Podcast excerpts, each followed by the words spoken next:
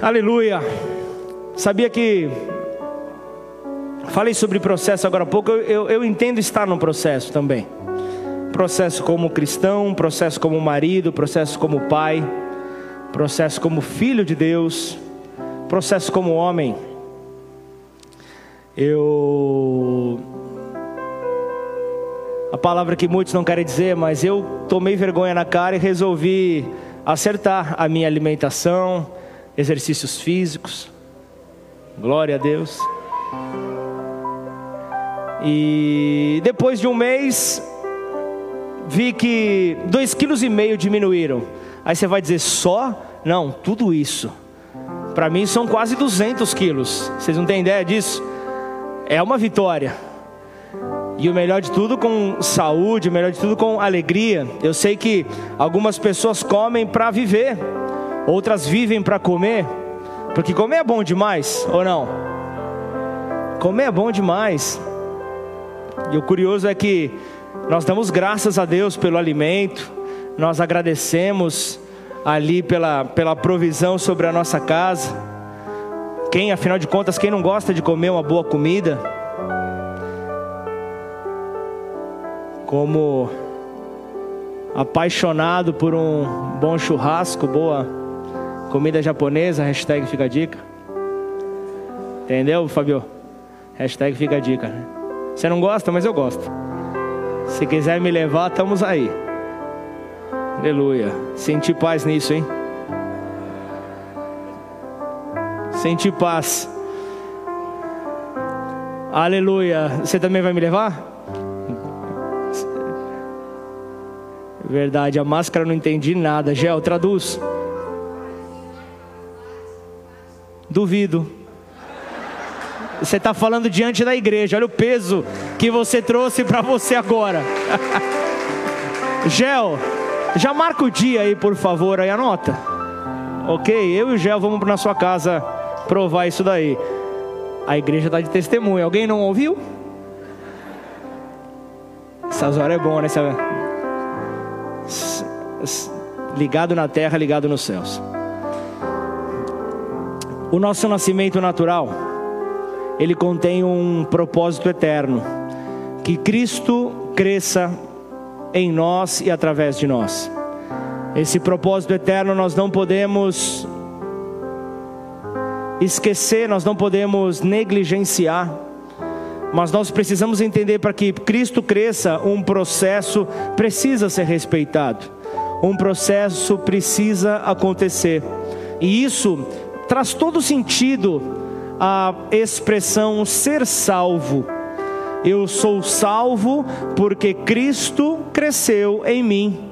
Eu sou salvo porque Cristo pôde crescer sobre a minha vida. Então, nascer debaixo da perspectiva de Deus tem a ver com a possibilidade de chegar a ser salvo e logo conhecê-lo e porque eu o conheci, porque você o conheceu, Cristo ele passa então a crescer em nós para tornar-se a cada dia mais visível. A cada dia ele se torna mais visível, conforme ele cresce, ele se torna visível. Então, família, uma pessoa salva, ela ainda assim pode corromper o seu coração. Uma pessoa salva, ela ainda assim pode através de fragilidades, através de aberturas, é, é, de brechas em sua vida, ela pode sim corromper o seu coração. Só que uma pessoa que tem um encontro verdadeiro, uma pessoa que tem realmente um encontro com a verdade, e, e essa verdade nele então é impregnada, isso não acontece. Se a verdade está impregnada em você, logo a corrupção não pode encontrar espaço no teu coração. É sobre isso que nós vamos falar nos próximos minutos. Onde Cristo cresce, a corrupção não ganhará espaço. Quero falar nessa tarde justamente, justamente sobre isso. Quando Cristo cresce em nós, o coração não se corrompe. Quando Cristo cresce sobre as nossas vidas, não há espaço para o nosso coração ser tomado por corrupção. E a corrupção fala de abrirmos então espaço para toda a vontade do homem não importe o preço a ser pago para que ela aconteça, sobrepondo a vontade de Deus. Então, atentos a todas as coisas, nós precisamos permanecer. Então, é interessante saber que a corrupção espiritual é resultado do tipo de mesa que eu tenho frequentado, é resultado do tipo de mesa que eu participo e do tipo de alimento que eu acabo ingerindo. Se nós vemos que a própria ciência acaba reconhecendo algo que é bíblico ao dizer que nós somos resultado daquilo que nós comemos. Espiritualmente não pode ser diferente. Nós somos nós temos o resultado, a nossa vida é o resultado do alimento que nós temos então contato. E a corrupção então é um tipo de alimento espiritual. Posso ouvir um amém? Então, olha só o que Paulo fala aos Coríntios, uma igreja que passava por corrupção. 1 Coríntios 10, 21, ele diz: Vocês não podem beber do cálice do Senhor e o cálice dos demônios. Não se pode ser participante da mesa do Senhor e da mesa dos demônios. Não dá para você então ter comunhão em ambos os lados. Então, o fundamento do coração corrupto é aquele que se alimenta da razão e da fé ao mesmo tempo. Não dá como você conseguir ter então comunhão com ambos. É, é, é é lógico que isso até pode acontecer por um, um certo período, mas não dá para permanecer para sempre. Não dá para você caminhar sobre é, essas duas óticas, a ótica da razão e a ótica da fé, porque a fé ela sobrepõe a razão em todas as coisas. A fé, ela se move para depois ver acontecer. A razão precisa estar abraçado naquilo que aconteceu, para então vir a se mover. Eu vejo então é, é, o profeta Elias, primeiro livro de Reis 18, 21.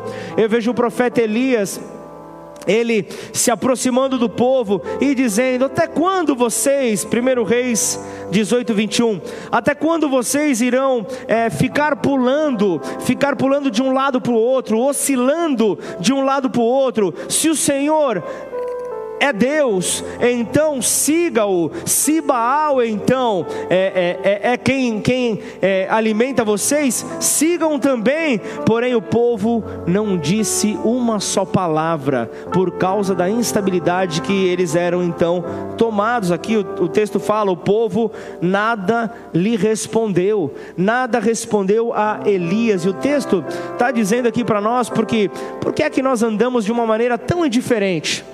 Por que é que nós andamos de uma maneira tão desigual? Por que, que é aquela instabilidade o tempo inteiro? Por que, que nós conseguimos, não conseguimos manter então é, um único caminho? Por que, que somos tão estáveis nas nossas opiniões, nas nossas práticas, tão duvidosos ao escolher? Por quê? o Senhor o Baal, o Senhor ou os falsos deuses. Ora servimos a um, ora servimos a outro. Isso quando não buscamos unir os dois. Não há como sentar-se na mesa com o Senhor e sentar-se na mesa com os demônios. Não há para manter então esse tipo de relacionamento. O que eu vi ali, o povo, é, não apenas alguns israelitas, né, adoravam a Deus e outros a Baal. Então o que, que eu vi, o que, que eu vejo aqui? Eles adoravam uma hora um, outra hora outro. Certamente eles adoravam a Deus talvez com a finalidade de querer agradar os profetas uma hora e, e, e adoravam a Baal também com a finalidade de agradar Jezabel e, e, e Acabe, o seu marido, para obterem então favor na corte. Era um desejo ali, você via que havia é, a necessidade de querer agradar a todos. Algo errado, e eu vejo então agora Elias mostrando a eles esse absurdo para, pela qual eles estavam vivendo ele, ele não insiste na relação deles com o Senhor, ele simplesmente ele chega ali e, e, e, e mostra como é que vocês pensam que, que, que Baal, aquele que é Deus dos Idonianos, ele irá então mudar, a nação conseguirá mudar a Deus. Não é possível, portanto, ele estava ali pedindo ao povo: posicionem-se, parem de ficar oscilantes, parem de ficar mancando. E ele dá a receita aqui, justamente para que apenas um único considerado Deus ali para eles, alguém apenas tomasse uma única posição.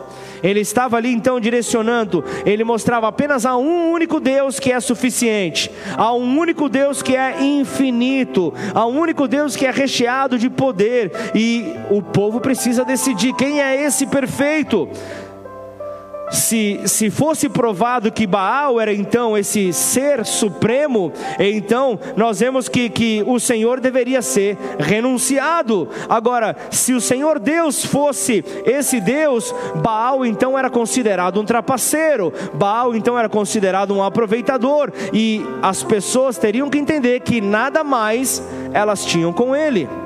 Então aplica isso ao seu servir a Deus Aplica isso sobre a sua vida. A, a, aplica isso sobre o serviço ao pecado. Aplica isso, o domínio de Cristo e o domínio dos nossos desejos. Começa a fazer então essa associação. Entenda que esses dois pensamentos, entre os quais é muito perigoso então parar, ele precisa ser esclarecido sobre as nossas vidas, né? Então, nós precisamos entender que não dá para permanecer de maneira instável. Se nós temos aquele que nos mostra o caminho, que nos traz firmeza, sustentação nos pés, para que sofrer? É mais ou menos isso que Elias está falando, que Paulo lá na frente está falando. Está retratando aqui pessoas que são inconstantes com elas mesmas, indiferentes, são mornas naquilo que é bom pessoas que não conseguem então se posicionar, que possuem um coração dividido. Enquanto Deus espera pelo tudo ou nada, aquilo que o nosso inimigo conseguir para ele está tá de, tá de bom tamanho.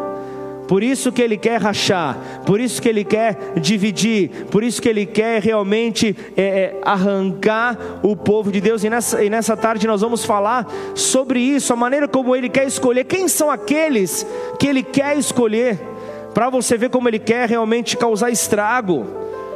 Ele quer realmente causar estrago. Agora, se nós formos colocados à escolha, qual é a resposta que nós devemos dar diante desse questionamento?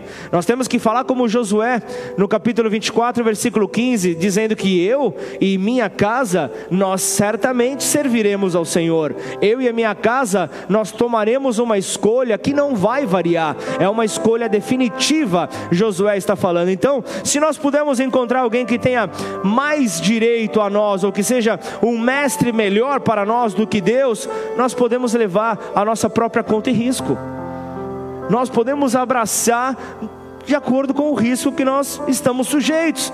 Então entenda que Deus ele ele está esperando de mim, de você, esse posicionamento nessa hora.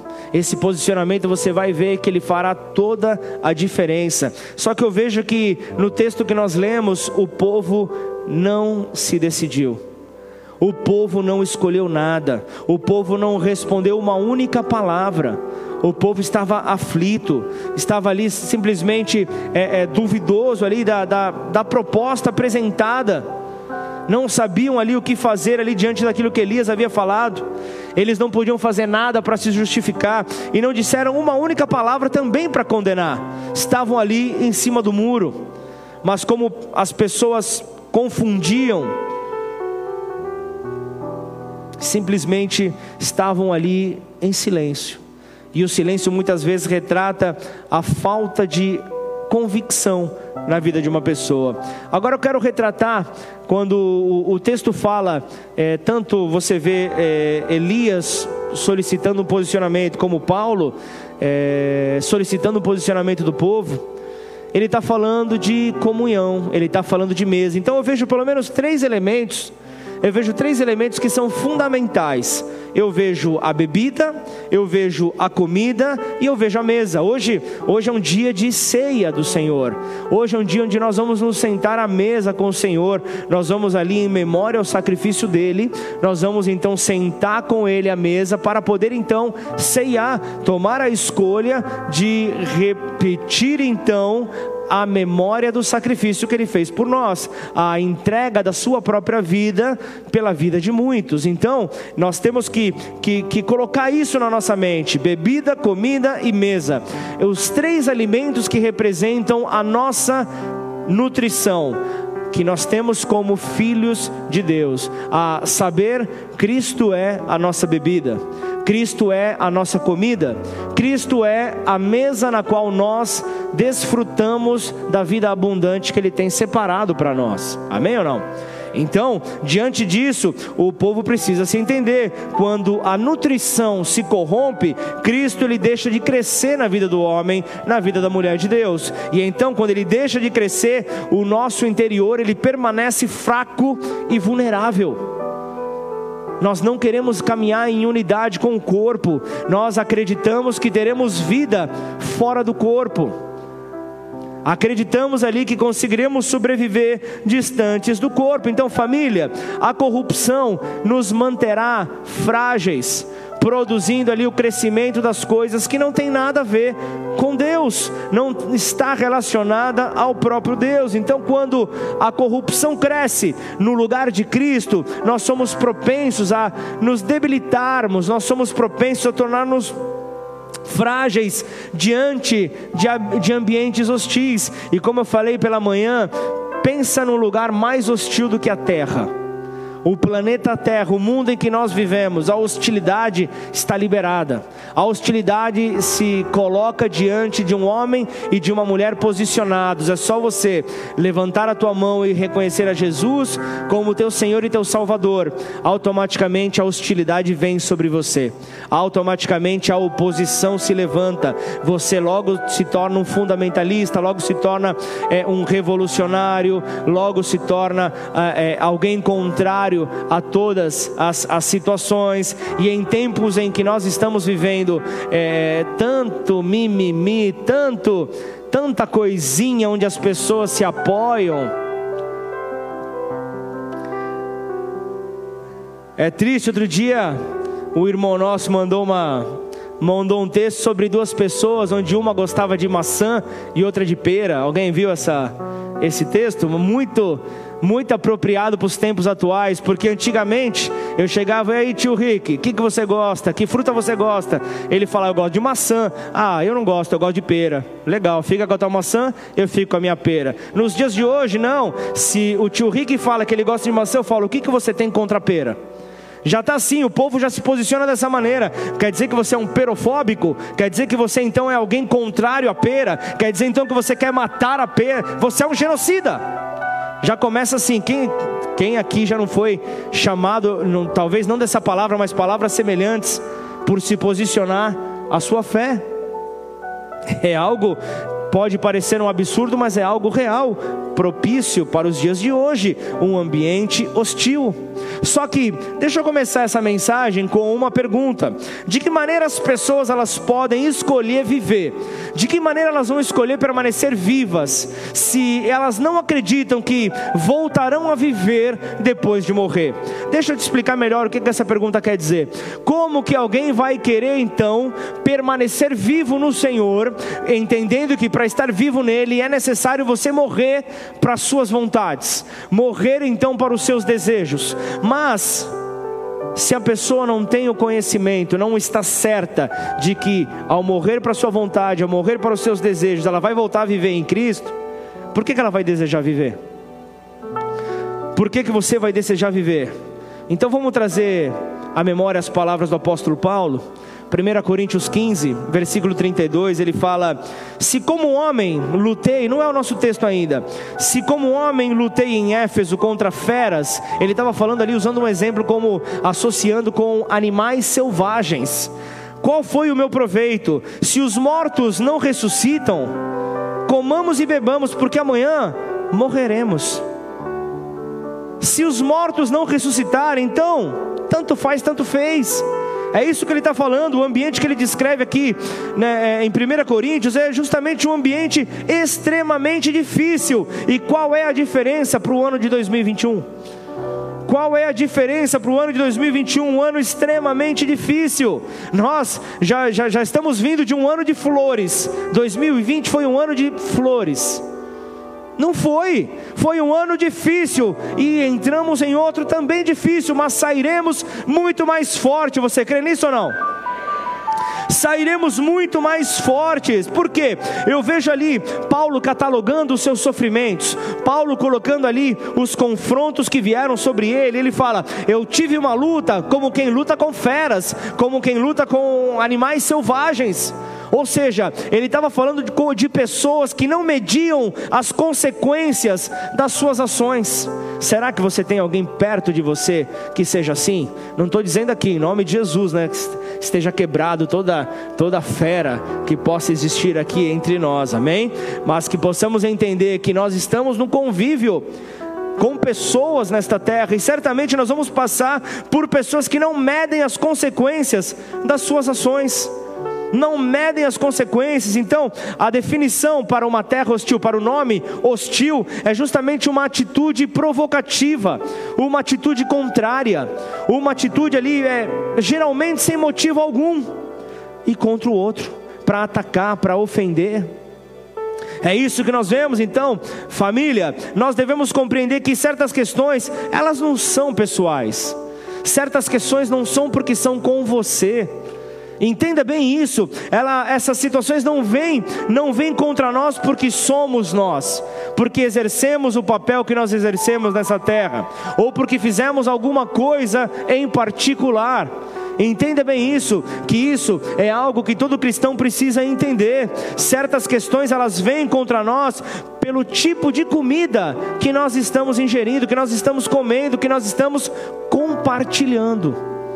Justamente por causa da comida que nós estamos tendo acesso, nós enfrentamos determinadas situações, porque esse tipo de comida, ela pode gerar ou não o governo de Deus para que Cristo cresça. Se você então se assentar à mesa do Senhor e se alimentar somente do alimento que vem desta mesa, aí sim você verá o governo de Deus sobre a tua vida e Cristo crescerá em você. E se Cristo crescerá em você, o seu coração não se corromperá. Amém ou não? Dá um glória a Deus aí no seu lugar. Recebe essa palavra sendo liberada.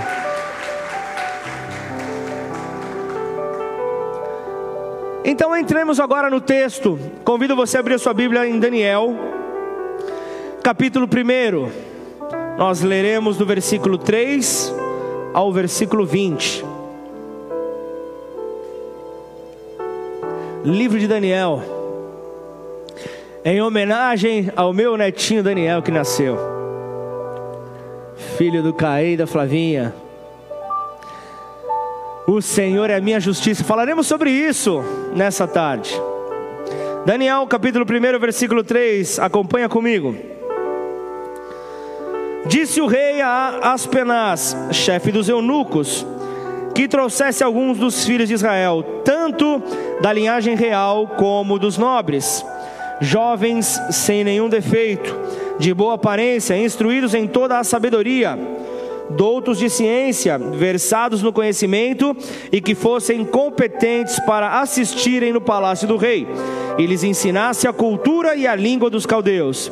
Determinou-lhes determinou o rei a ração diária das finas iguarias da mesa real e do vinho que ele bebia, e que assim fossem mantidos por três anos, ao cabo dos quais assistiram diante do rei. Entre eles se achavam dos filhos de Judá Daniel, Ananias, Misael e Azarias o chefe dos eunucos lhes pôs outros nomes, a saber, a Daniel, o de Belteshazzar, a Ananias, o de Sadraque, a Misael, o de Mesaque, e de Azarias, e, o de, e Azarias, o de Abednego. Resolveu Daniel firmemente não contaminar-se com as finas iguarias do rei, nem com o vinho que ele bebia. Então, pediu ao chefe dos eunucos que lhe permitisse não contaminar-se. Ora, Deus concedeu a Daniel misericórdia e compreensão da parte do chefe dos eunucos. Viu que um posicionamento faz na vida do cristão? Disse o chefe dos eunucos a Daniel: Tenho medo do meu senhor, o rei que determinou a vossa comida e a vossa bebida, porque depois veria ele o vosso rosto mais abatido do que o, o, o dos outros jovens da vossa, cidade, da vossa idade assim, assim porias em perigo a minha cabeça para com o rei. Então disse Daniel ao cozinheiro-chefe, a quem o senhor, ao quem o chefe dos eunucos havia encarregado de cuidar de Daniel, Ananias, Misael e Azarias: Experimenta, peço-te, os teus servos dez dias e que se nos deem legumes a comer e água a beber. Então se, se veja diante de ti a nossa aparência e a dos jovens que comem das finas iguarias do rei. E segundo vires, age com os teus servos. Ele atendeu e os, e os experimentou por dez dias. No fim dos dez dias, a sua aparência era melhor. Estavam eles mais robustos do que todos os jovens que comiam das finas iguarias do rei. Com isso, o cozinheiro-chefe tirou deles as finas iguarias e o vinho que deviam beber e lhes dava legumes. Ora, a estes quatro jovens deu o conhecimento e a inteligência em toda a cultura e sabedoria, mas a Daniel deu inteligência de todas as visões e sonhos. Vencido o tempo determinado pelo rei para que os trouxessem, o chefe dos eunucos os trouxe à presença de Nabucodonosor.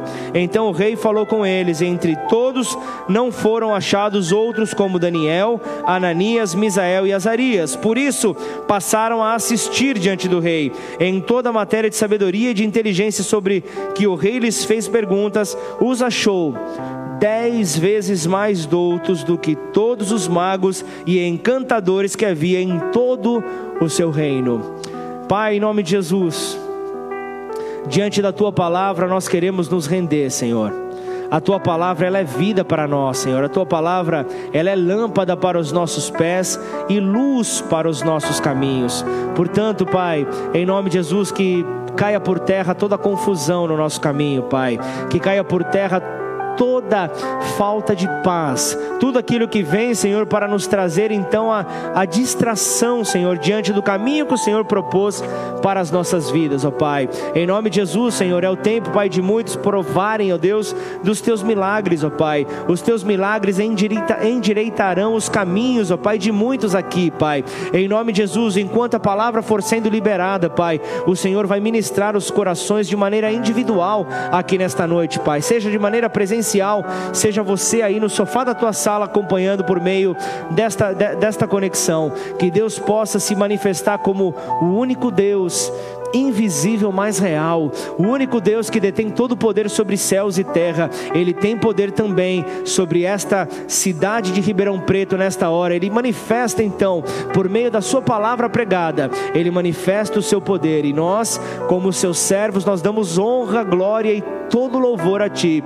Declaramos, ó Pai, que não, não ofereceremos nenhuma resistência ao Teu agir, Senhor, nesta hora. Portanto, aquele que ouve esta mensagem, Pai, que possa ser nesta hora destruído toda resistência, Pai, todo todo filtro nos seus ouvidos, todo tampão nos seus ouvidos, ó Pai, tudo que impeça os teus filhos de ouvirem, de receberem a tua palavra, que possa cair por terra no poder que há no nome de Jesus, ó Pai, e que assim a tua palavra encontre, Pai o terreno apropriado para multiplicar a semente e o fruto por consequência, Pai, por meio da fé daquele que recebeu e hospedou então a semente sobre a sua vida, tratou a semente e ao devido tempo viu o fruto vir para a glória de Deus. Nós te louvamos e bendizemos ao teu nome, Pai, em nome de Jesus.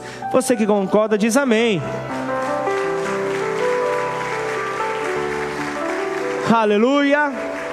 Eu quero destacar aqui alguns pontos. Espero que Deus encontre em você o receptor dessa mensagem, o ambiente para a manifestação desse poder sobrenatural sobre a tua vida.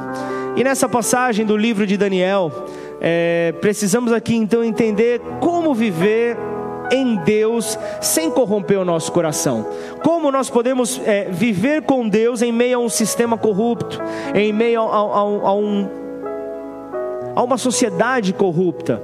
Como é que nós podemos então viver? Então eu, eu entro no contexto aqui do texto de Daniel, eu vejo que nós nunca podemos separar a história de Daniel do, do contexto em que ele estava inserido. Daniel, Eli e os seus três amigos, eles terminaram cativos na Babilônia. Eles terminaram então ali é, fisicamente cativos, justamente por causa da rebeldia, da contrariedade do seu coração em relação às gerações anteriores eles estavam ali posicionados diante é, da Babilônia, diante ali do rei, estavam ali declarando que eles não se prostrariam diante desse rei, estavam ali fazendo algo que para o ser humano seria algo impensável, mas era dessa maneira que eles queriam então se posicionar.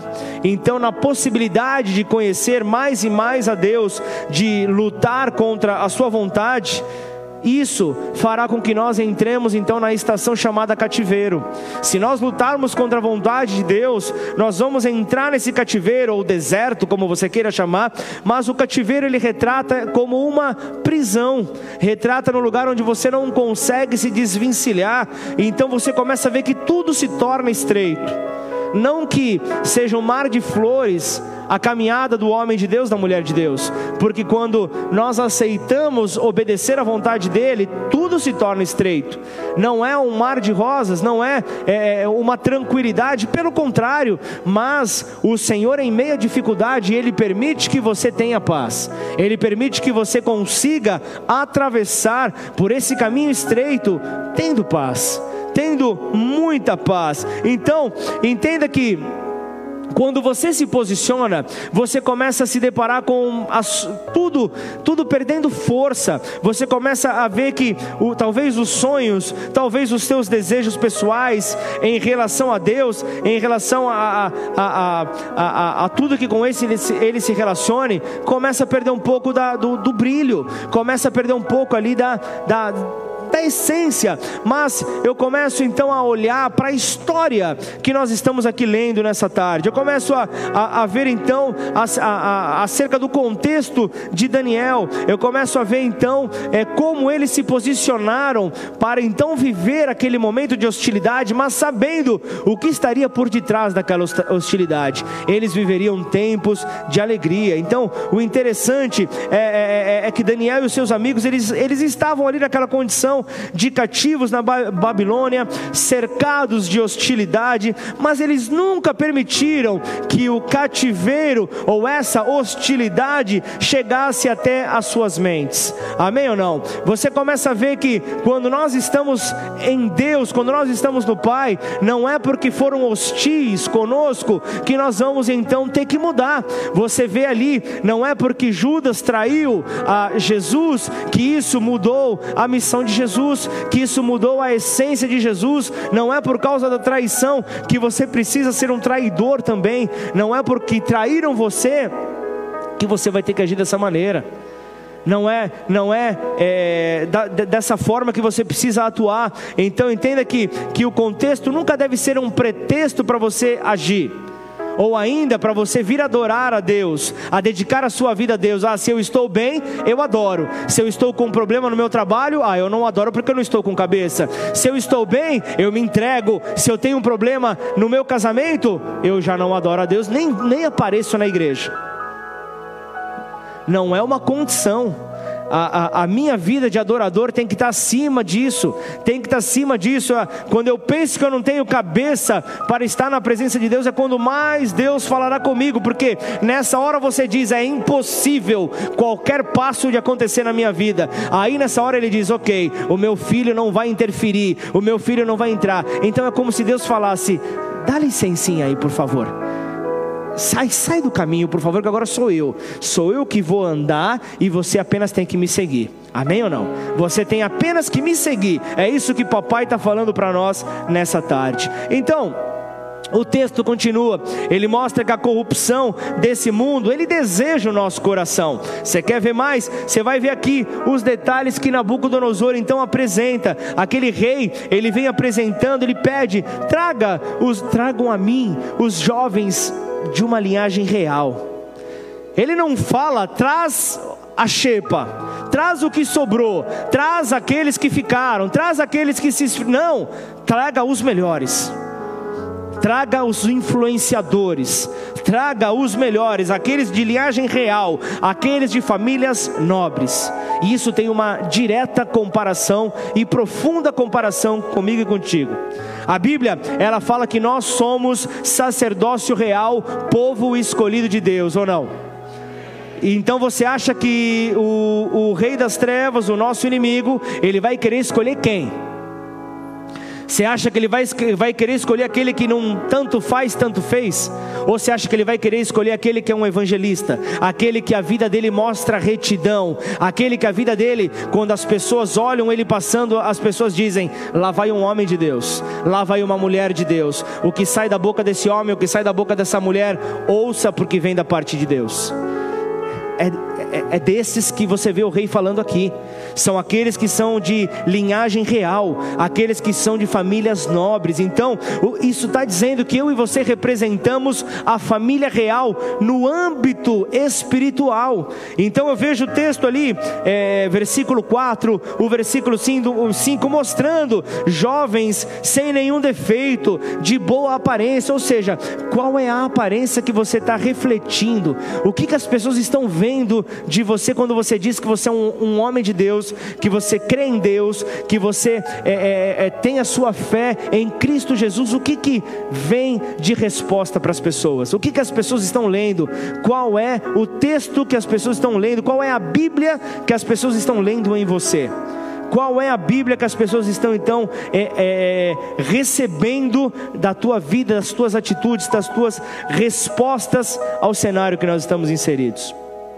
Então observa, observa as características que Nabucodonosor apresenta aqui para servir a Babilônia, pessoas sem nenhum defeito, pessoas de boa aparência, pessoas sábias, pessoas que tenham conhecimento tem algo aí, alguém tem que estar recebendo essa palavra nessa tarde.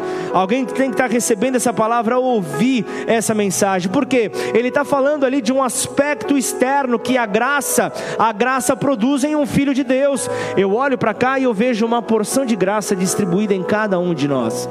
Cada um de nós possui essa porção de graça. E isso, isso me faz entender que não é por causa da Rafaela, mas é por causa do Deus que está na Rafaela se, se for para mim, fala que eu estou pregando, tá, Rafaela?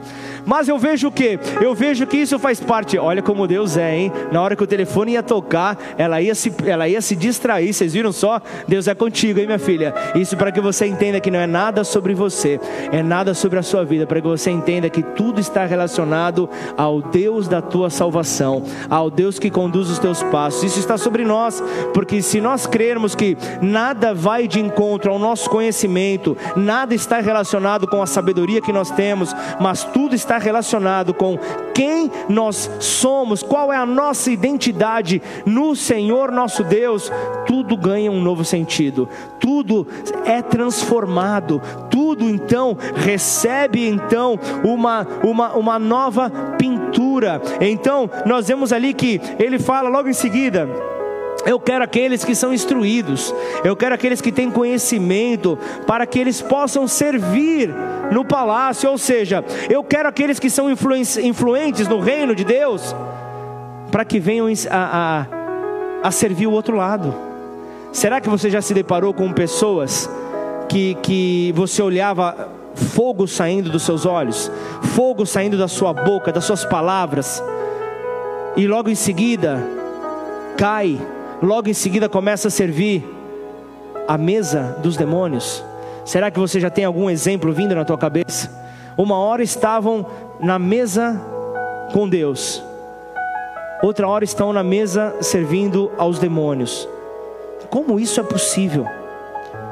Como é que isso pode acontecer? Por isso que ele fala, Nabucodonosor fala: tragam a mim, tragam a mim esses, os melhores, tragam a mim esses, porque ele nos conhece ele nos deseja, porque Ele deseja o nosso coração. Daí então, fazer com que Cristo cresça em nós, para que o nosso coração não se corrompa, porque Ele quer o nosso coração. O inimigo quer o nosso coração. Deus também quer. Deus ele quer a nossa totalidade e o inimigo também quer a corrupção do nosso coração para que nós possamos servi-lo. Mas aquele que entende então a sua identidade, entende que, que por mais que você é, é, prove da mesa, da mesa do, do, do, dos demônios, e isso venha saciar um prazer temporal, com o passar do tempo, não vai ter nenhum tipo de, de, de, de, de clareza. E então o que, que você vai ver? Você vai ver em contrapartida a sua identidade sendo roubada, a sua identidade sendo arrancada. Por isso, Nabucodonosor pede que, uma vez escolhidos esses jovens, fossem ensinado a eles a cultura do reino dele, fosse ensinado a eles o idioma do reino deles. Não foi à toa que você, vê, que você leu então isso sendo falado, por quê? Isso representa a influência do mundo na nossa fé. Isso representa a influência do nosso mundo. É o fato de eu e você adotarmos o idioma do mundo incrédulo, adotarmos o idioma do mundo incrédulo sobre o idioma de Deus, sobre a linguagem de Deus. Então, são as nossas palavras de fé, elas começam então a desaparecer, elas começam a se misturar com o idioma incrédulo do sistema hostil que nós vivemos.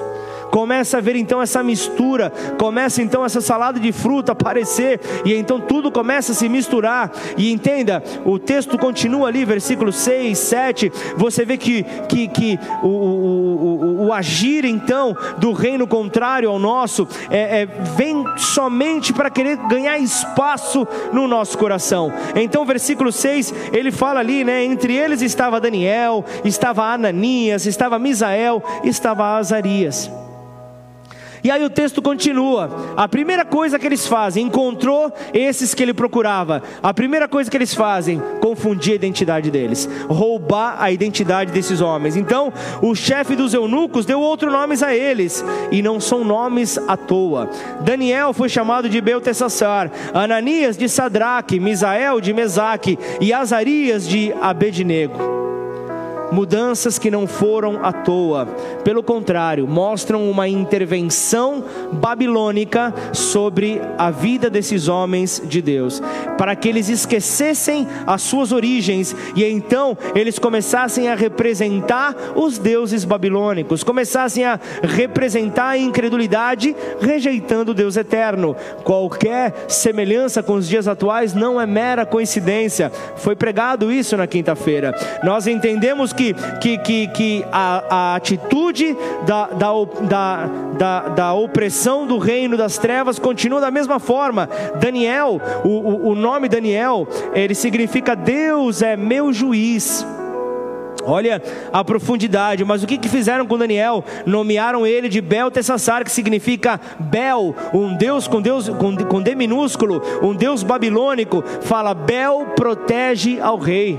Ele está falando a troca da identidade. Olha a confusão para a vida de Daniel. Deus é o meu juiz para Bel protege ao rei. Ananias então é chamado é, por ser a graça do Senhor. Eles o, o nomearam de Sadraque. Sadraque que significa comando de Acu, fala do Deus sim, um Deus pagão, fala daquele que está sob comando desse Deus. Misael significa quem é como o Senhor.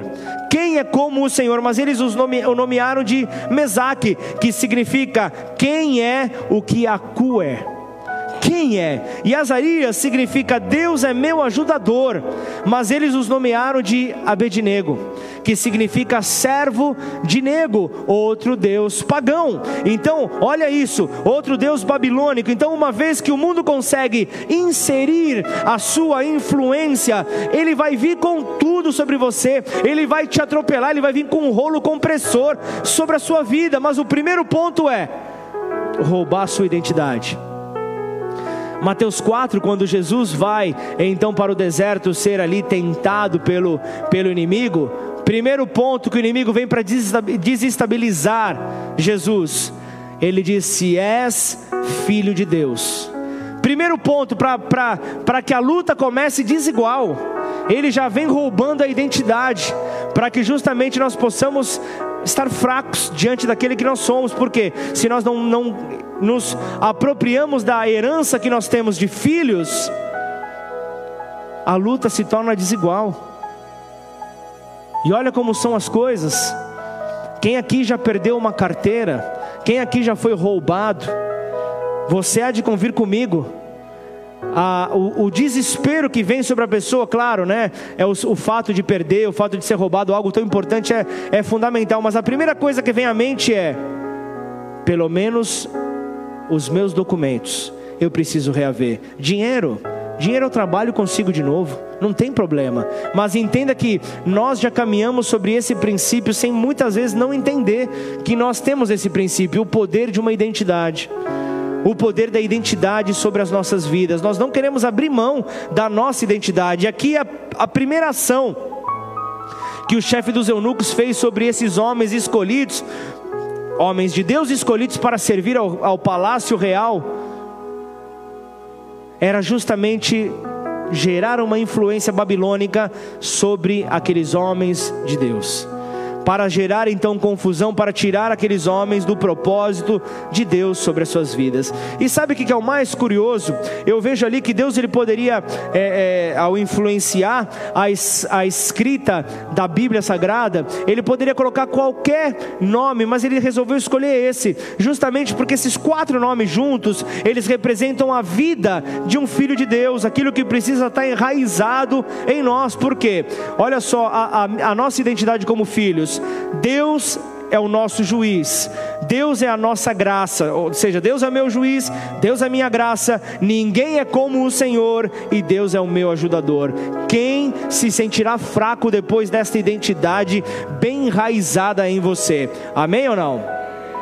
Então entenda que nós precisamos então de uma geração que não se contamine. Nós precisamos de um povo que entenda quem é em Cristo Jesus e se posicione como tal para então romper com toda fraqueza. Nós precisamos disso. E então eu vejo o versículo 8 falando: "Resolveu Daniel firmemente não contaminar-se com as finas iguarias do rei." Ele não quis se contaminar com as finas iguarias do rei, muito menos com o vinho que ele bebia. Então, por causa da firme postura, ele começa a provar benefícios se você tiver uma firme postura, se você se posicionar em Deus, você vai provar desses benefícios que Ele tem para nós. Sabe o que é o mais interessante de destacar nas palavras do texto que nós lemos? O amar a Deus acima de todas as coisas, Ele tem um poder de influência muito além do que nós podemos imaginar. Tá bom, pastor? Por que, que você diz isso? Por que, que você está afirmando isso? Porque apenas Daniel é que propôs isso no seu coração. Os outros três amigos, eles foram seguir a convicção de Daniel. Aqueles outros três amigos acompanharam a convicção de Daniel. Quem tem acompanhado a sua convicção?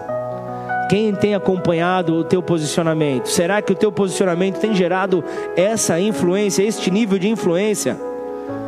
Daniel estava dizendo aqui: eu não vou me contaminar, eu não vou permitir aquilo que, que, que muitos estão se rendendo fazer com que sobreponha a minha fé.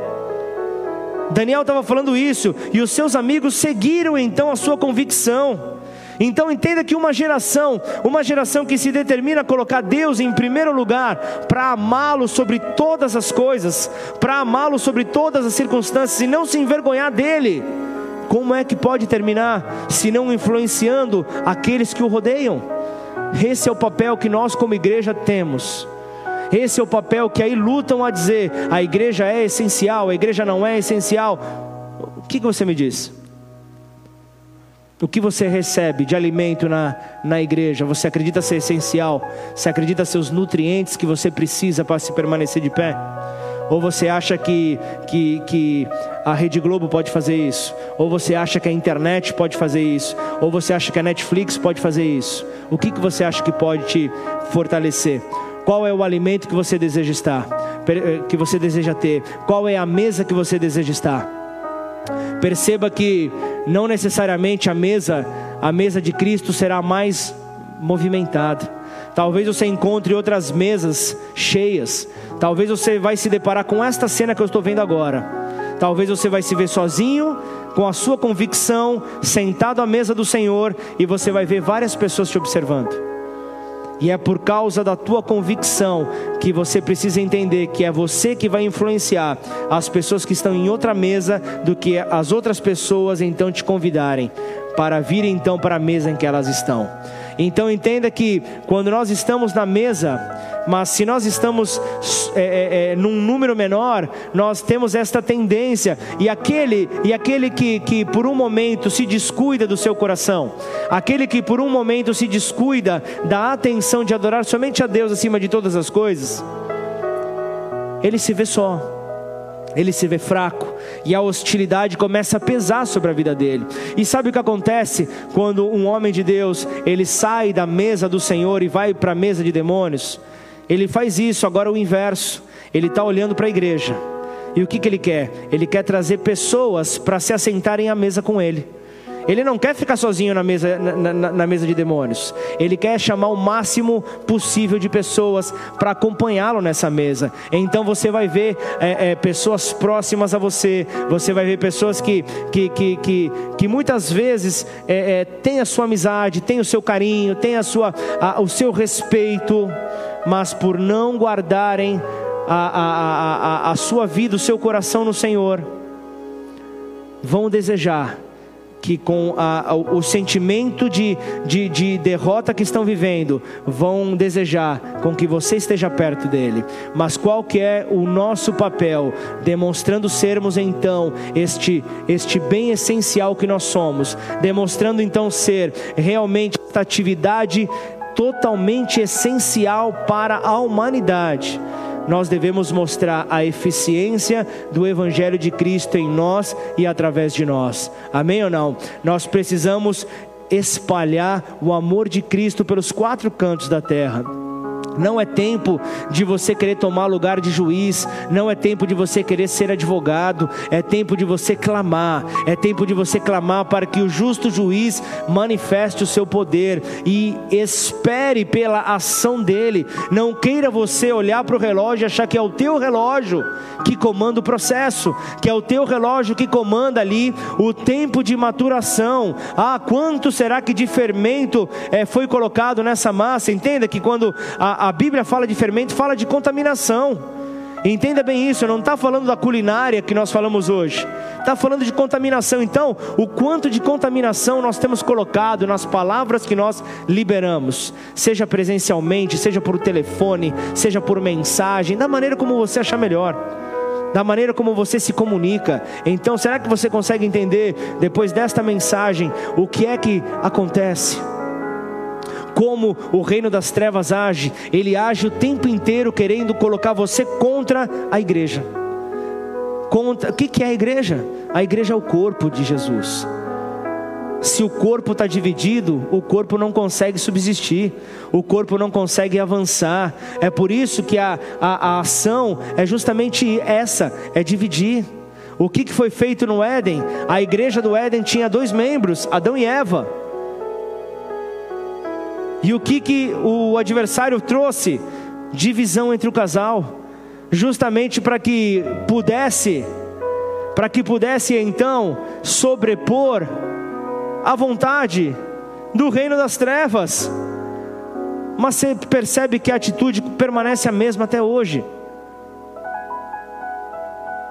Porque Adão foi um banana, ele não conseguiu ali viver ali da misericórdia de Deus, do, do, do, do, favor de Deus, por mais que Deus não tenha, tenha, tenha perdoado ele, não tenha é, é, gerado uma, uma consequência é, de, de, uma, de, uma, de uma ação naquele momento, o que, que acontece? Ele sai, ele é convidado a se retirar do jardim, aquilo que ele tinha para viver na eternidade, ele abriu mão porque ele não se posicionou. Então, entenda isso que Deus fala para nós num tempo onde as mulheres têm orado tanto contra esse espírito maligno, a intercessão, aqueles que estão discernindo que esse espírito maligno ele vem para roubar a autoridade do Filho de Deus, e ele, ele, ele não simplesmente se veste como uma mulher. Quando se fala Jezabel, normalmente se associa a uma mulher, mas Jezabel, ela, ela, ela, ela, tipo, ela é tipo flex, vamos falar assim, ela atua para ambos os lados. Ela quer roubar a autoridade, ela não está nem aí. Ela não está nem aí com quem está servindo a ela. Mas ela precisa, para se alimentar, ela precisa de um acabe ela precisa de um homem frouxo, ela precisa de um homem que não sabe a identidade que tem, ela, ela, ela precisa de um homem que não se posiciona diante da herança eterna que Deus lhe deu. Logo, por não se posicionar, você vê que Cristo não cresce. O que acontece na vida da pessoa? A enanição toma conta dela e essa pessoa se torna um anão espiritual, sem nenhum detrimento com pessoas que possuem enanismo. Entenda o que eu estou dizendo, entendam a associação que eu estou fazendo. A falta então dos nutrientes corretos impedem que Cristo cresça em nós. E se Cristo não crescer em nós, o nosso coração será corrompido. Por isso, em nome de Jesus, igreja, o que Deus está trazendo para nós nesta mensagem é justamente a compreensão de que nós devemos permitir que Cristo cresça em nós. E ao fato de Cristo crescer em nós, tudo aquilo que está buscando nos tirar então do caminho eterno, nos tirar então dos propós do propósito de Deus, sairá, cairá por terra, porque se Cristo cresce em nós, o nosso coração é preservado, e do nosso coração procedem as fontes da vida, e é diante de um coração íntegro que eu e você conseguimos tomar as decisões corretas, é diante de um coração íntegro que eu e você conseguimos levar pessoas para a eternidade por meio da pregação do Evangelho. Portanto, em nome de Jesus, igreja, que você não venda a sua identidade por nada, que você entenda que justamente o, o, o agir do nosso nosso inimigo é o tempo inteiro para questionar a nossa identidade, é tentar tirar a, a, a, as ferramentas que nós temos de guerra, de combate, justamente para estarmos ali com as mãos cruzadas, diante de uma luta, diante de uma batalha. Por isso que o Senhor te leva hoje, igreja, a refletir no poder que nele habita, para que então possamos ter uma vida de entrega. E quando nós entendemos o que é Cristo crescer em nós, nós entendemos que é buscar a cada dia mais um relacionamento sincero. Você está vendo que as mensagens todas estão conduzindo para o mesmo final está falando sobre comunhão com o Rei, o verdadeiro Rei, o Rei dos Reis, Senhor dos Senhores. Todas as mensagens estão indo para o mesmo ponto. Isso quer dizer que saímos desse ponto. Isso quer dizer que nós temos a tendência a esquecer esse ponto. Nós temos a tendência a olhar para outro ponto. Por isso que o Senhor nos leve para o centro da vontade de Deus, que o Senhor nos leve a comer da mesa do Senhor, que o Senhor nos leve a, a, a provar a Cristo como a, a, nossa bebida, Cristo como a nossa comida e Cristo como a mesa na qual eu e você vivemos da plenitude da vida que Ele tem para nós. Portanto, se você não está vivendo a plenitude de Deus em qualquer área, eu sei que isso é uma palavra muito longa, mas se você está no caminho, você está é, no processo da plenitude, você está buscando viver a plenitude, buscando ter em Cristo o seu modelo, então você está nele com a porção de graça, que é muito mais além do que um favor que nós não merecemos, mas sim é a ação de Deus em nós, é a identidade de Deus colocada em nós. E se nós recebemos essa porção de graça, nós podemos sim nos mover a cada dia entendendo que o perfeito habitou no imperfeito. E porque ele habitou no imperfeito, ele pode fazer da tua vida o local propício para que os milagres sejam então lançados para toda a terra. Em nome de Jesus. Curva a sua cabeça, feche os seus olhos.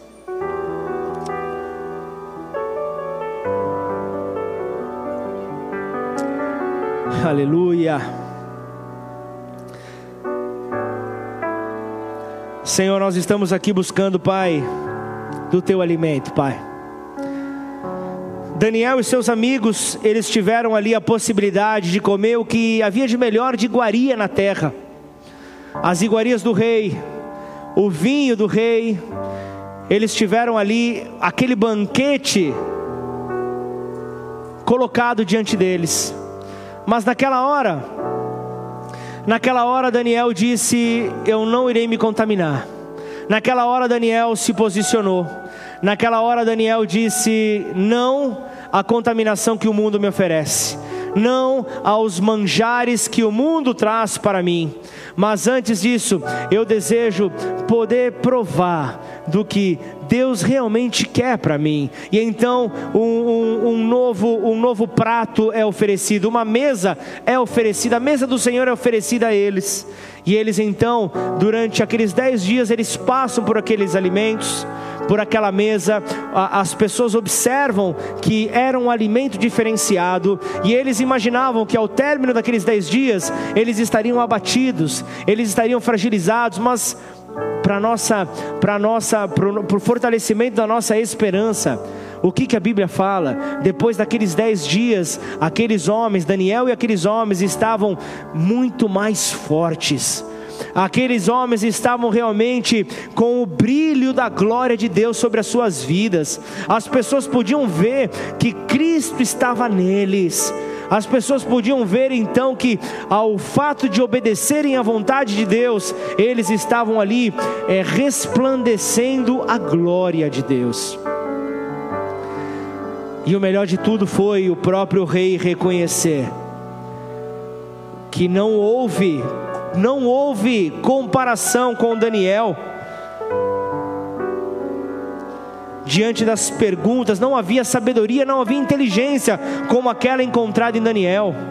E ele retrata dez vezes mais de inteligência e sabedoria estava sobre Daniel. E isso, ele está falando do que? Você acha que é um número lançado à toa? Ah, foi um número de grandeza. Ele quis dizer dez vezes mais. Daniel é dez. Puxa, que legal. Não. Ele estava ali relacionando aos dez dias que ele se alimentou da mesa do, do Senhor. Não foram dez dias na mesa de demônios, não foram dez dias com, os, com o cálice do, do, dos demônios, mas o que foi? Foram dez dias na mesa do Senhor. E o que, que esses dez dias representam? Representam o processo diário. O processo diário que tem que ocorrer na minha vida e na tua. Esse processo diário está falando ali de, de acreditarmos que Ele está trabalhando em nós. E não é de um dia para o outro, mas é diário. É uma perseverança, é uma ação perseverante e por causa dessa ação perseverante, qual foi o resultado aqui? Muito mais sabedoria, muito mais inteligência, porque havia muito mais de Cristo neles. É isso que o Senhor está te levando a compreender nessa hora. O alimento diário fará com que, ao longo desse processo, você possa mostrar Cristo em você, a esperança da glória de Deus. Por isso, nós precisamos nesta hora alinhar os nossos pensamentos aos pensamentos do Pai. Nessa hora nós precisamos então permitir que Cristo cresça. E a palavra estando perto de nós, na nossa boca, no nosso coração, fala da a palavra da fé que nós pregamos. E a palavra diz: se com a tua boca confessares Jesus como Senhor, e no teu coração creres que Deus o ressuscitou dentre os mortos, serás salvos. Será salvo. Então, essa é a palavra para você que está hoje aqui nos visitando. Talvez pela primeira vez, talvez você ainda não teve a decisão, a atitude de reconhecer a Cristo como o Senhor da tua vida, como aquele que guia os teus passos. Talvez hoje é o primeiro dia que você consegue acompanhar até o final da mensagem pelas redes sociais. Talvez você está assistindo essa mensagem durante a semana e você chegou até este momento e você se identificou como alguém que ainda não convidou ao Senhor Jesus para morar na tua vida. Se você é esse, se você é essa, levanta sua mão aí no teu lugar. Levanta sua mão sobre, sobre a tua vida, levanta sua mão sobre a sua incerteza, levanta sua mão sobre a sua insegurança, levanta sua mão diante de uma posição de incredulidade, e certo de que o Senhor pode fazer infinitamente mais do que você possa pensar, então você entrega o seu coração a Ele nessa hora. Então nós, como igreja, nós, como família, nós, como corpo, nós queremos unir a nossa fé à tua fé. E juntos, num mesmo propósito, nós entendemos que este dia faz parte do processo de todo homem e mulher de Deus. o receber a Cristo como seu Senhor. Portanto, eu convido você a reproduzir esta oração. Repete essa oração comigo. Declara assim: Pai. Pai. Nesta hora. Nesta hora eu me arrependo. Eu me arrependo. Por toda atitude. Por toda atitude contrária, ao Senhor. ao Senhor. E eu me apresento. E eu me apresento. Sabendo da minha identidade. Sabendo da minha identidade. Em Deus. Em Deus. Eu declaro aqui. Eu declaro aqui. Que Jesus Cristo. Que Jesus Cristo. É o filho de Deus. É o filho de Deus. Que sofreu no meu lugar. Que sofreu no meu lugar. Morreu na cruz. Morreu na cruz. Pela minha liberdade. Pela minha liberdade. E ao terceiro dia. E ao terceiro dia. Deus Pai. Deus Pai. O ressuscitou. O ressuscitou. E agora. E agora agora. Vivo está. Vivo está. À direita de Deus Pai. À direita de Deus Pai intercedendo pela minha vida. Intercedendo pela por minha isso, vida. Por isso, eu te recebo. Eu te recebo como meu único, como meu único e, suficiente, e suficiente Senhor e Salvador. Senhor e Salvador. E eu assim, e eu assim reconheço, reconheço que a minha vida, que a minha vida sem o Senhor, sem o Senhor não tem sentido. Não tem sentido. A minha vida, a minha vida sem o Senhor, sem o Senhor não tem, não tem nenhum propósito, nenhum propósito nesta terra. Nesta terra. Portanto, Portanto eu me rendo, eu me rendo à sua grandeza. sua grandeza. Eu me rendo, eu me rendo ao, teu senhorio, ao teu senhorio para, reconhecer para reconhecer que não há outro Deus, que, há outro Deus que, eu, possa que eu possa provar, provar da, mesa, da mesa e, ainda e ainda permanecer, permanecer vivo. vivo. Portanto, Portanto vivo, vivo eu, estou eu estou escolhendo a mesa, escolhendo a mesa de Deus, de Deus em nome de Jesus. Em nome de Jesus. Pai, nós queremos assim, Senhor, como uma só voz, como corpo do Deus vivo nesta terra. Nós queremos, ó Pai, reconhecer sobre a mesa do Senhor o poder da vida, o poder da ressurreição, o poder do conserto. Hoje é o dia que o Senhor escolheu para que você possa então apresentar a sua vida a Ele. Por isso, em nome de Jesus, coloque-se de pé no seu lugar. Nós iremos então adorar antes de nos assentarmos à mesa com Ele. Nós iremos adorá-lo. Nós iremos adorá-lo. E então, porque o adoramos sobre todas as coisas, é que então nós preparamos o ambiente para que então Cristo possa receber a cada um de nós e fazermos então em memória ao seu sacrifício o tempo de comunhão que ele tanto espera. Em nome de Jesus, vamos adorá-lo. Senhor, nos fortaleça então nesta hora, Pai. A tua palavra é clara, Senhor. Quando nós colocamos então a nossa esperança em Ti, Senhor. Paulo termina então essa primeira carta aos Coríntios, ó Pai. Essa primeira carta que foi citada hoje, Pai, nesta mensagem. Termina ali falando que os vivos serão então transformados ele traz ali uma esperança, dizendo ali ao povo para que usem então as vitórias do passado para construírem aquelas que virão. Então, você não precisa olhar para trás e ficar apenas contemplando as vitórias que um dia você teve, mas faça delas o combustível para você alcançar aquelas que o Senhor tem, que o Senhor tem preparado. Então, entenda, igreja, este é o último domingo antes da igreja completar 10 anos, da igreja completar completar 10 anos, da qual você faz parte. Então entenda que assim como Paulo está falando isso aqui aos Coríntios, olha só, ele estava falando para uma igreja que estava toda, toda confusa, estava toda atrapalhada, não nada se compara com a igreja de Ribeirão Preto de 2021, mas que faz com que eu e você tenhamos olhos abertos, olhos atentos para prosseguir, para completar então o caminho que Ele tem para as nossas vidas. E ele aqui, ele vem falando, 1 Coríntios 15, no versículo 53, ele fala: Porque é necessário que este corpo, corpo corruptível se revista da incorruptibilidade e que o corpo mortal se revista da imortalidade. Então é quando este corpo corruptível se revestir da incorruptibilidade, é que o, é que é, o corpo que é mortal se revestir do, do imortal, então se cumprirá a palavra que está escrita: tragada foi a morte pela vitória vitória, onde está, ó morte, a tua vitória? Onde está, ó morte, o teu aguilhão? O aguilhão da morte é o pecado e a força do pecado é a lei. Graças a Deus que nos dá vitória por meio do nosso Senhor Jesus Cristo. Portanto, meus amados irmãos, sejam firmes, inabaláveis e sempre abundantes na obra do Senhor, sabendo que no Senhor o vosso trabalho não é em vão. Por isso, sirvam a Ele com alegria, permitindo que Ele cresça e você diminua, que Ele cresça e o seu coração não se corrompa. Em nome de Jesus, vamos adorá-lo novamente, mas declare como tua a, tua oração. Perceba que a batida de um coração já é o corpo dizendo glória a Deus. A batida do coração do ser humano já é o homem dizendo glória a Deus, o corpo dizendo glória a Deus. E ao fato desse coração voltar a bater sobre a tua vida, ele está dizendo: o sangue está sendo bombeado. Ele está dizendo: o sangue está sendo então enviado para todo o corpo. Ele está falando então de vida.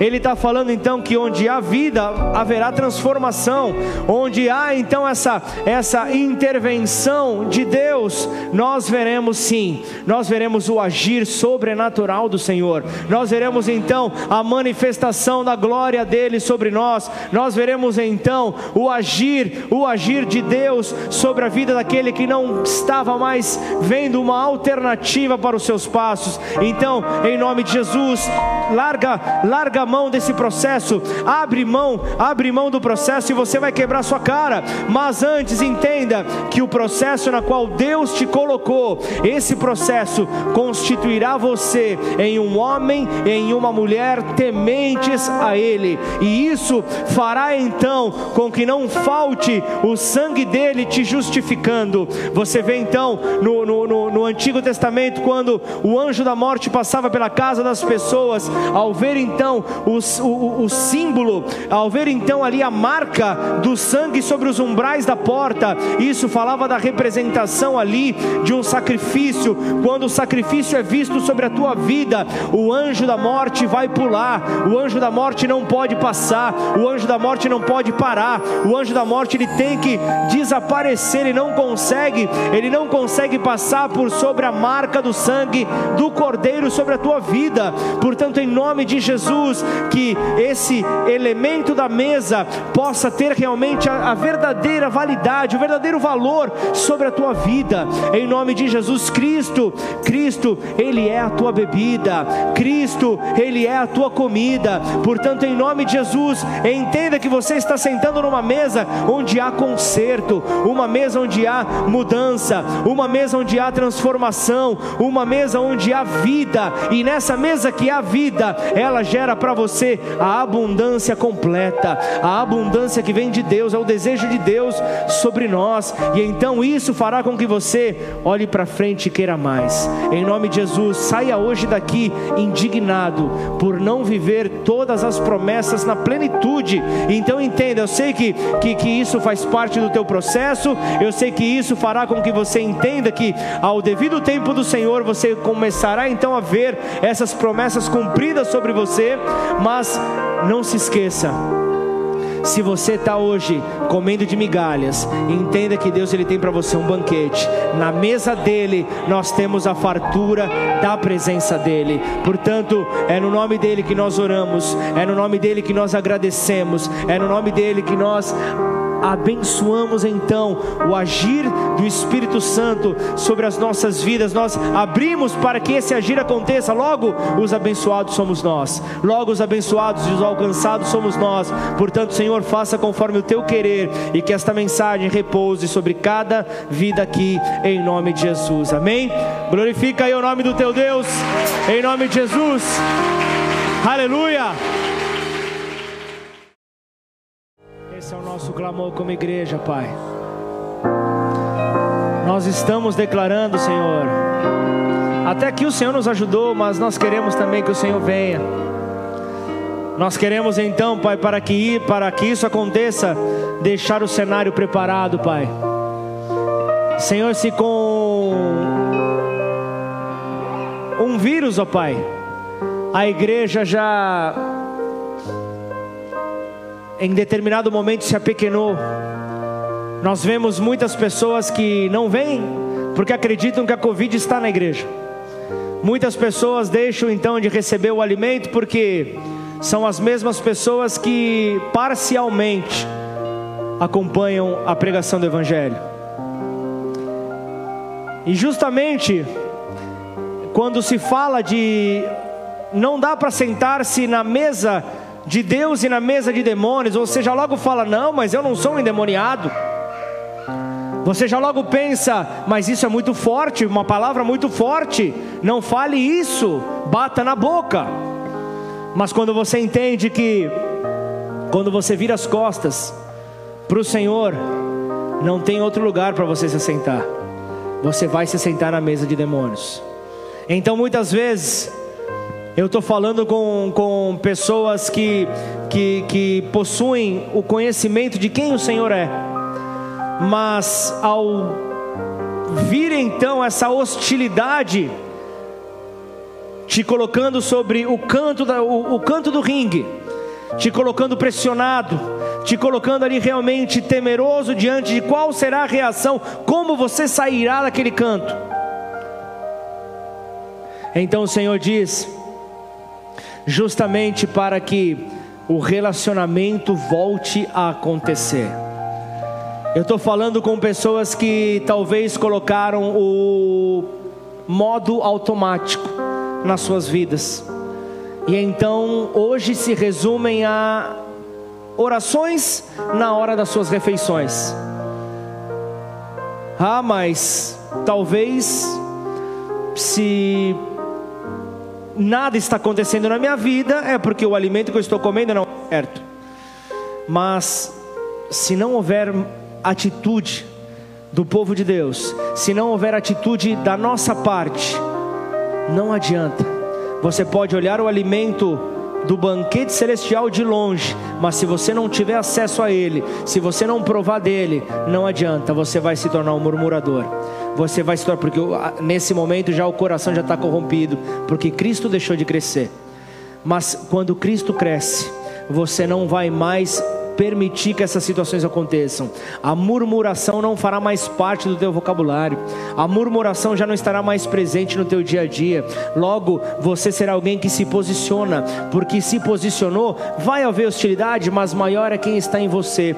Porque maior é aquele que está em você, você vai avançar diante de toda a adversidade, diante de tudo aquilo que é contrário, você vai dizer: "Eu bem sei em quem eu tenho crido, e eu sei que ele poderá então fazer sobre a minha vida muito mais do que eu posso imaginar. E então eu continuo a avançar. Eu continuo crendo que o prêmio que me espera é o prêmio da soberana vocação em Cristo Jesus. Logo, nada pode me distrair, logo, nada pode roubar o que Deus tem para minha vida. E então, saia hoje daqui indignado. Saia hoje daqui indignada. Saia hoje daqui por toda vez que você flertou com a mesa de demônios, toda vez que você flertou com um alimento que não era o alimento de Deus, achando que aquilo iria te satisfazer, em nome de Jesus, que você possa então ver a transformação, que você possa então ver ver os nutrientes da palavra de Deus vindo sobre a tua vida e então gerando aquilo que Daniel gerou no povo ao ver depois dos dez dias, o povo olhou e falou: Eis que esse povo é muito mais formoso, está muito mais forte, muito mais do que aqueles que comeram a iguaria do rei. Em nome de Jesus, essa palavra está sobre a tua vida. Se você recebe ela, glorifica o nome do Senhor. Em nome de Jesus.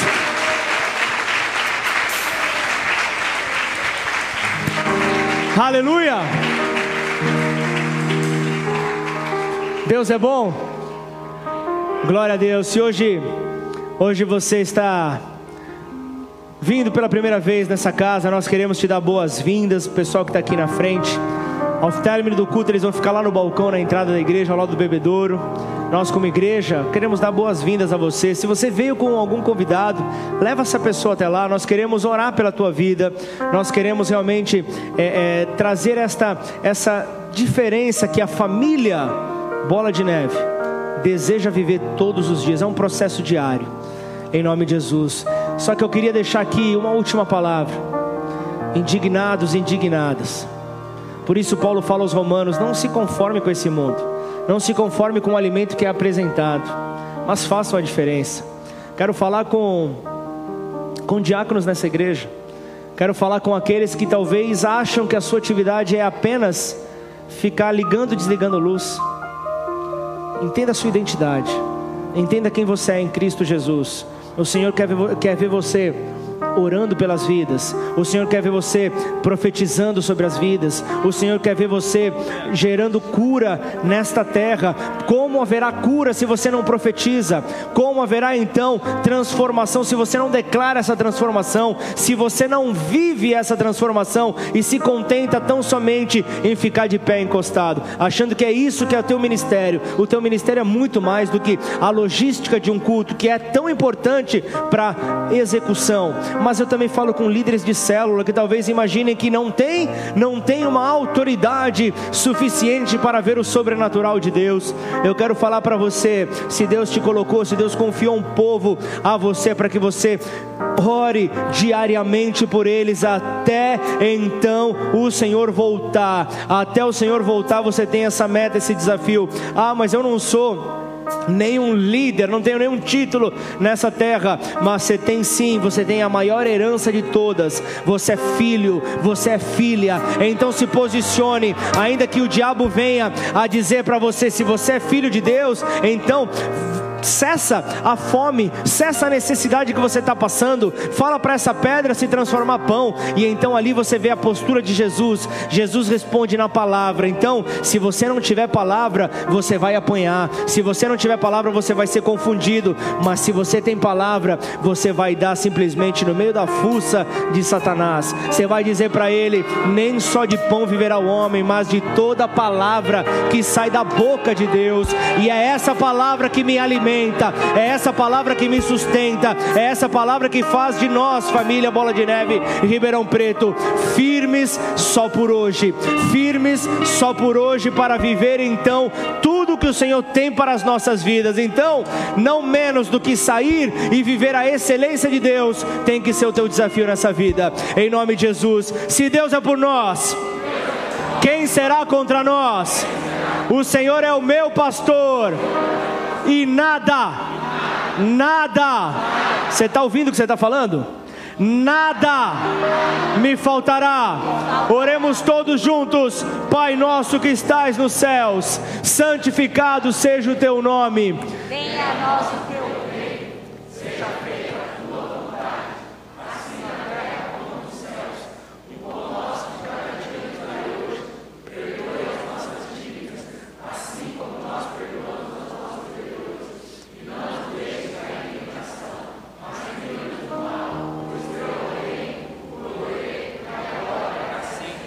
Amém. Aleluia.